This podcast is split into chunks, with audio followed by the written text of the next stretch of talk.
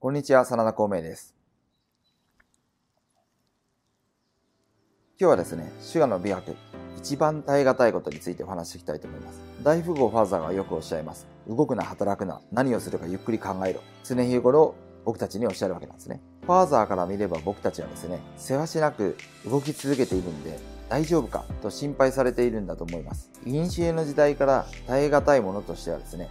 冷たいと書いて冷、苦、煩、煩雑の煩、暇という意味を持つ寒、冷、空、煩、寒と4つあるわけなんですけども、中でも実はですね、人が一番我慢できない状態っていうのは4番目のこの寒に耐えることなわけなんですね。世の中の皆様ですね、朝から晩まで多忙な時には、ああ、暇が欲しいと、時間や場所の自由が欲しい、そういうふうにつぶやいてしまいます。けれども、いざ暇を手にしてしまうと、その退屈な日々にですね、どう向かい合っていけばよいのかっていうのがわからなくなってしまうんですね。冷ややかな状態に耐える、苦しいことに耐える、煩わしいことに耐える。これらの場合はですね、耐える対象っていうものが自分の外側にあります。あくまでも相手がある上での問題なわけなんですね。不思議なことにこの状態っていうのはですね、愚痴はいろいろと出てくるでしょうけれども、意外と耐え続けることができてしまうわけなんですね。けれども、感に耐えるっていうのはですね、少し事情が異なるわけなんですね。愚痴をぶつけるべき外側の対象もありません。無限にも感じられる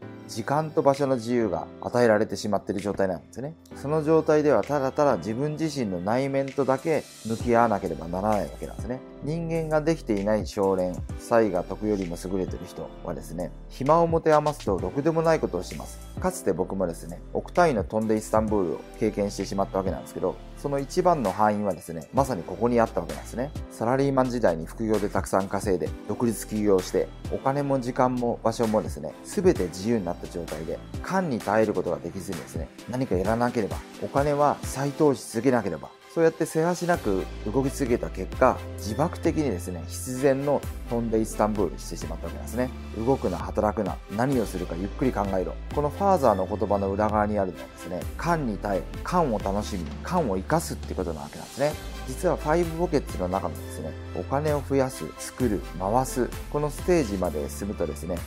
最も大切なことが感に耐える。これがですね、かつての僕たちのようなルールとマナーの常識の円の中に生きてきた人間にとってとても難しいことなわけなんですね。